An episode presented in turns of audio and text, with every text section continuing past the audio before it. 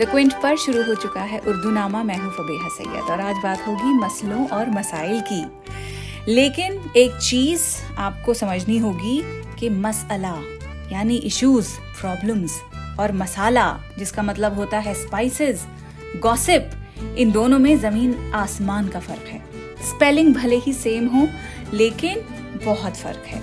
मगर हाँ खाना पकाते वक्त अगर मसालों में भी ऊंच नीच हो जाए तो वो भी कम मसले की बात नहीं होती है। खैर, शेर व शायरी होनी है, लेकिन उससे पहले ज़िंदगी के मसाइल क्या होते हैं, ज़रा उन पर भी बात हो जाए। नहीं, आपके एक एक मसाइल, अपने एक एक मसाइल हम नहीं गिनवाने वाले हैं।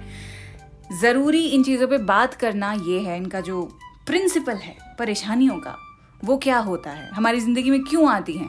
इस पॉइंट को समझना बड़ा ज़रूरी होता है, वो इसलिए क्योंकि अमूमन जिन मसाइल को हम इश्यूज़ मान के परेशान होने लगते हैं, जो कि एक्चुअली मसले होते भी नहीं हैं इश्यूज़ होते भी नहीं हैं नॉन इश्यूज़ होते हैं उन पर फालतू में हम अपना खून खोलाते हैं।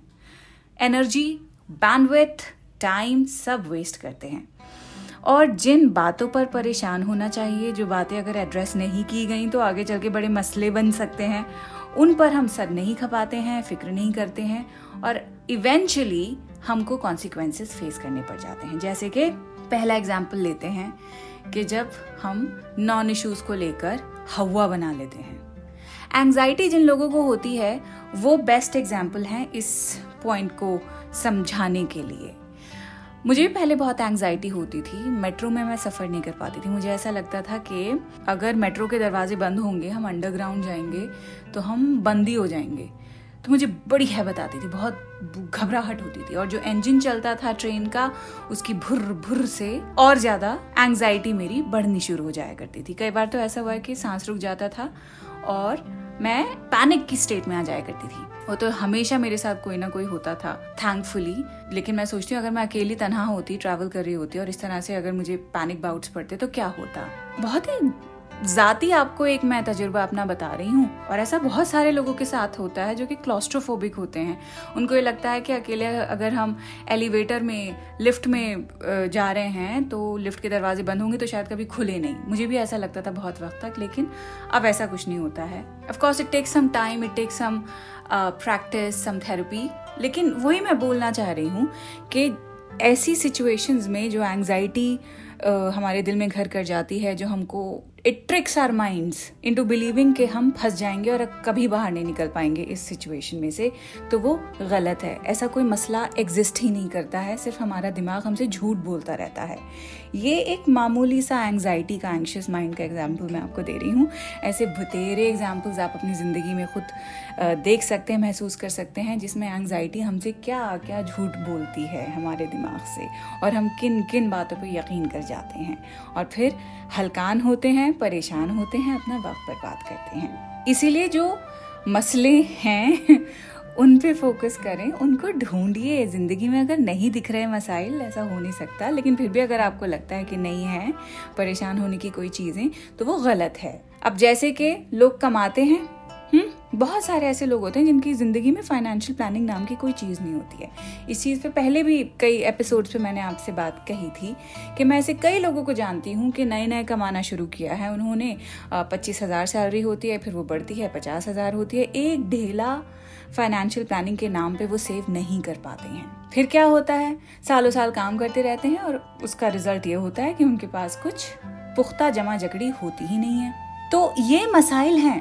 ये मसले बनने से पहले जो प्रीएम्प्टिव मेजर्स हैं, उनको लेने की, उन उन मेजर्स को अप्लाई करने की एक अर्जेंसी आपको खुद तलाश करनी पड़ेगी। आपको ढूंढनी पड़ेंगी वो सारी गुंजाइशें जो अगर एड्रेस नहीं करी गई, वो आगे चल के मसाइल बन जाती हैं बहुत बड़ी बड़ी मसाइल यानी क्राइसिस भी होता है। मसला सिंगुलर होता है और मसाइल प्लूरल मसले भी बोल देते हैं हम। पॉडकास्ट की शुरुआत में मैंने कहा था ना, मसले मसाइल। सो so, वो एक फ्रेज है। लेकिन अगर आप कायदे से समझें तो मसला इज़ सिंगुलर एंड मसाइल इज़ फ्लूरल खैर अब आते हैं एपिसोड के पोएट्री वाले हिस्से पर। लेकिन उससे पहले एक छोटा सा ब्रेक लेंगे। ब्रेक के बाद वसीम बरेलवी का एक ज़बरदस्त शेर आपको मैं सुनाऊँगी।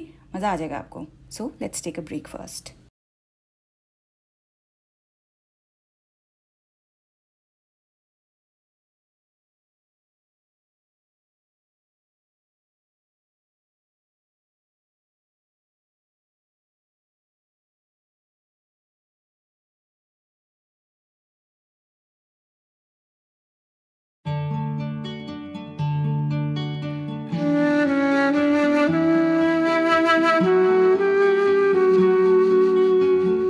welcome back after the break वायदे के मुताबिक वसीम बरेलवी का शेर आपको सुनाऊँगी। कई बार किसी को कमज़ोर समझकर लोग टूट पड़ते हैं उस पर। खामोशी को उसकी कई बार कमज़ोरी की निशानी समझ लिया जाता है। लेकिन लोग ये एहसास ही नहीं करते हैं कि जिसमें जितना ज़र्फ है, उतना ही वो खामोश है।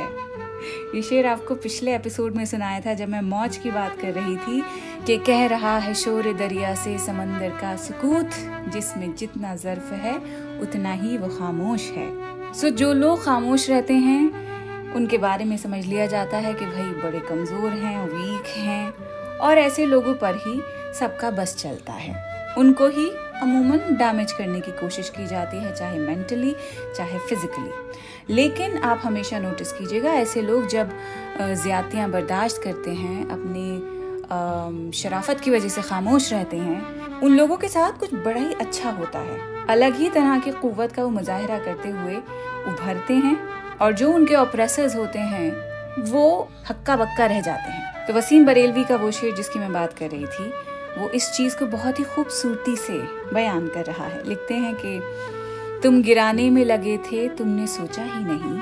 तुम गिराने में लगे थे, तुमने सोचा ही नहीं। मैं गिरा तो मसला बनकर खड़ा हो जाऊँगा।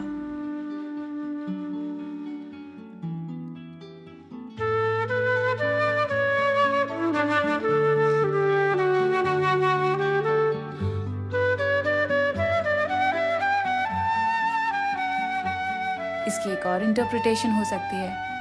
कि अभी तो तुमने मुझे गिरा दिया है, मुझे डैमेज कर दिया है, लेकिन तुम्हें शायद अंदाज़ा भी नहीं है कि जब मैं गिर गया, जब तुम्हारी सारी प्लानिंग मुझे डैमेज करने की सफल हो गई सक्सेसफुल हो गई तो वो ही पॉइंट तुम्हारे लिए बड़ा ही प्रॉब्लमैटिक होगा।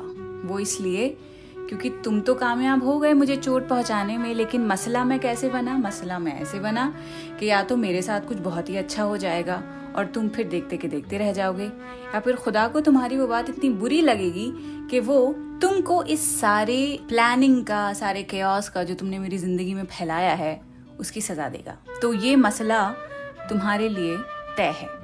सो बी केयरफुल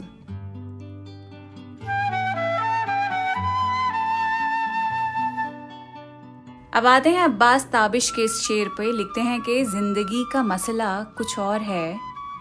ज़िंदगी का मसला कुछ और है, शेर कह लेता हूँ आसानी के साथ। ये माना जाता है ना कि शायरी जो लोग करते हैं, वो बड़े ही ज़्यादा ट्रेजेडी से होके आते हैं, तब कहीं जाके उनकी जो क्रिएटिविटी है, वो उफान मारती है।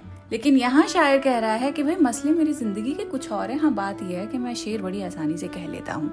तो आप को रिलेट मत कीजिए मेरी ट्रेजेडीज को, मेरे पास्ट को, मेरे इस टैलेंट से। वाह। अब परवीन शाकिर का भी आप ये शेर सुनिए। ये मुझे बेहद पसंद है और आई थिंक इनका पहला शेर था जो मैंने पढ़ा था और जो मेरी जबान पे चढ़ा था कि वो तो खुशबू है, हवाओं में बिखर जाएगा। वो तो खुशबू है, हवाओं में बिखर जाएगा। मसला फूल का है, फूल किधर जाएगा। कि भाई, जो मेरा महबूब है, वो इतना कैरिज्मेटिक है, इतना हैंडसम है और ब्यूटीफुल है वट उसका तो बस ये है कि वो हवाओं में बिखर जाएगा। वो तो हवाओं में खुशबू कब बिखरती है? जब उसके चाहने वाले हों, खुशबू दूर दूर तक जाए और कोई खुशबू सूंघने वाला ना हो, कोई उसे अप्रिशिएट करने वाला ना हो तो ऐसी खुशबू का तो कोई फ़ायदा नहीं, पता भी नहीं चलेगा कि खुशबू हवा में बिखरी है या नहीं। खुशबू के हवा में बिखरने का मतलब ही यही है कि वहाँ पे लोग हैं उस खुशबू को अप्रिशिएट करने वाले। इसी तरह मेरे महबूब का जो करिश्मा है, उसको अप्रिशिएट करने वाले सौ लोग हैं। तो इसीलिए उसका क्या है, वो तो खुशबू हवाओं में बिखर जाएगा। वो तो इतना कैरिज्मेटिक है कि वो कई सारे लोगों को इम्प्रेस कर जाएगा। मसला फूल का है, फूल किधर जाएगा। अब यहाँ पे बात हो रही है खुद अपनी, कि हमारी ज़ात है, इसीलिए हम खुशबू एमिट कर पा रहे हैं। What does this mean it means के कोई इंसान खूबसूरत नहीं होता है। कोई इंसान मोहब्बत से भरा नहीं होता है। उसकी मोहब्बत, उसकी खूबसूरती, उसकी क्वालिटीज़ हम डिसाइड करते हैं। जब तक हम किसी के साथ रिलेशनशिप में होते हैं, तब तक वो हमारी प्रायोरिटी होता है। उससे खूबसूरत, उससे अच्छा उससे बेहतरीन हमें कोई दिखता ही नहीं है। जिस पल रिश्तों में खटास पैदा होती है ब्रेकअप होता है, फिर लगता है God he was such an ordinary person it was my love that made him extra मुझे लग रहा था वो कितना आलिशान आदमी है। But now when I don't have any feelings for him he just just another person a very ordinary person so हमारी मोहब्बत जो हम सोचते हैं किसी के बारे में, खुशबू से मुराद यहाँ पे वो है।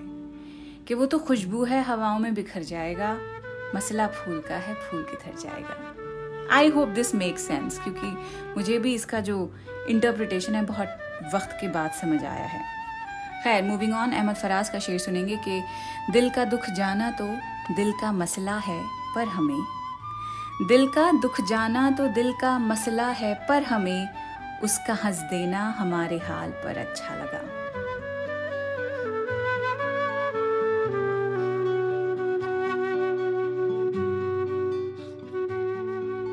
अब एक शेर है जो कि मुझे ऐसा लगता है कि मसलों के ऊपर जब हम बात करते हैं, ये शेर सबसे पहले हमारे जहनों में आना चाहिए, क्योंकि सबसे बड़ा मसला जो है, जो हम उस पर उतनी बात नहीं कर पाते हैं, वो है वायलेंस की, वो है वॉर की। वायलेंस ज़रूरी नहीं है कि जब हो तभी उसके ऊपर बात की जाए। वायलेंस बचाने के लिए वायलेंस ना हो, हमें क्या क्या करना चाहिए, इन चीज़ों के ऊपर भी बात करनी चाहिए ना। वो बातें कौन सी हो सकती हैं? वो बातें बस यही हो सकती हैं कि मोहब्बत से रहिए। टॉलरेंस नहीं tolerance again is a very negative word acceptance probably is a better word बड़ी आइडियल चीज़ मैं कह रही हूँ ये, जो हम किताबों में पढ़ते आ रहे हैं, कि आपस में मोहब्बत बनाने का एक तरीका बस यही है कि टॉलरेंस नहीं, बल्कि एक्सेप्टेंस को अपना लीजिए आप। मैं किसी और इंसान की तरह नहीं हो सकती, कोई और इंसान मेरी तरह नहीं हो सकता है। पर हम भेजे गए हैं इस प्लानट के ऊपर, इस ज़मीन के ऊपर, साथ रहने के लिए तो अब क्या किया जाए? तो बस मोहब्बत के साथ एक्सेप्ट कर लीजिए एक दूसरे को। इसके अलावा और क्या ही तरीका हो सकता है? बताएँ। बुरी चीज़ ना हो कम्युनिटीज़ के बीच में आ, उसके लिए साहिर लुधियानवी का ये शेर बहुत ज़बरदस्त है कि जंग तो खुद ही एक मसला है। जंग क्या मसलों का हल देगी? ए शरीफ इंसानों इस नज़म का नाम है। कई बार मैंने उर्दू नामा में इसे पढ़ा है। एक बार फिर पढ़ूँगी क्योंकि मुझे ऐसा लगता है ऐसी नज़में जितनी बार पढ़ी जाएँ उतना कम है। तो ए शरीफ इंसानों बाय साहिल लुधियानवी, सुनिए।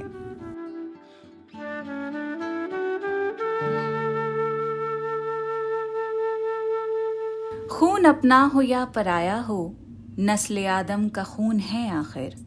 जंग मशरक में हो कि मगरिब में, अमन आलम का खून है आखिर।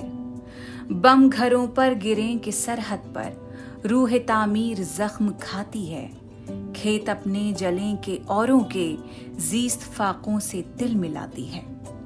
टैंक आगे बढ़े के पीछे हटे, कोख धरती की बांझ होती है। फत का जश्न हो कि हार का सोग ज़िंदगी मैयतों पे रोती है। जंग तो खुद ही एक मसला है, जंग क्या मसलों का हल देगी? आग और खून आज बख्शेगी, भूख और एहतियाज कल देगी। इसलिए, ऐ शरीफ इंसानों, जंग टलती रहे तो बेहतर है। आप और हम सभी के आँगन में शम्मा जलती रहे तो बेहतर है। बरतरी के सबूत की खातिर खून बहाना ही क्या ज़रूरी है? घर की तारीखियाँ मिटाने को घर जलाना ही क्या ज़रूरी है? जंग के और भी तो मैदान हैं। सिर्फ़ मैदान किश्त खूं ही नहीं, हासिल ज़िंदगी खिरत भी है, हासिल ज़िंदगी जुनू ही नहीं। आओ इस तीरा बख्त दुनिया में, फ़िक्र की रोशनी को आम करें, अमन को जिससे तकवीत पहुँचे, ऐसी जंगों का एहतमाम करें। जंग वहशत से बरबरीत से, अमन तहजीब इरतका के लिए जंग मरगाफरी सियासत से अमन इंसान की बका के लिए। जंग इफलास और गुलामी से अमन बेहतर निज़ाम की खातिर, जंग भटकी हुई क़यादत से अमन बेबस अवाम की खातिर। जंग सरमाए के तसल्लुत से अमन जमहूर की खुशी के लिए, जंग जंगों के फलसफे के खिलाफ अमन पुरअमन ज़िंदगी के लिए।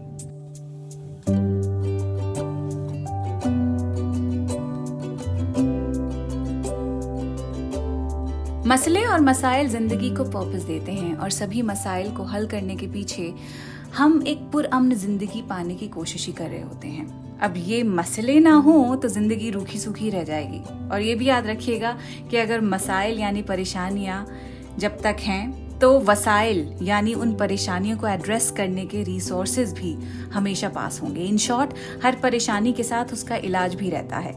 कई बार आँखों के सामने रहता है, लेकिन दिखता नहीं है। देखने की कोशिश करते रहिए उगताइएगा मत बस कभी इससे। इसी नोट पर एपिसोड यहीं पे खत्म करते हैं। अगले हफ़्ते आपसे ज़रूर मुलाकात करूँगी।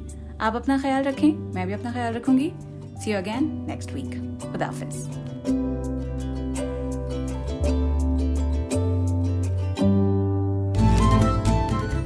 नामा द क्विंट का ओरिजिनल पॉडकास्ट है, जिसकी एग्जेक्टिव प्रोड्यूसर्स हैं शैली वालिया और ऋतु कपूर। और इस एपिसोड को प्रोड्यूस किया है प्रतीक लिधु और अंजलि पलोड ने इसे लिखने होस्ट करने और एडिट करने वाली हैं फबेहा सैयद। और इसकी बैकग्राउंड म्यूज़िक ली है बी एम जी प्रोडक्शन से।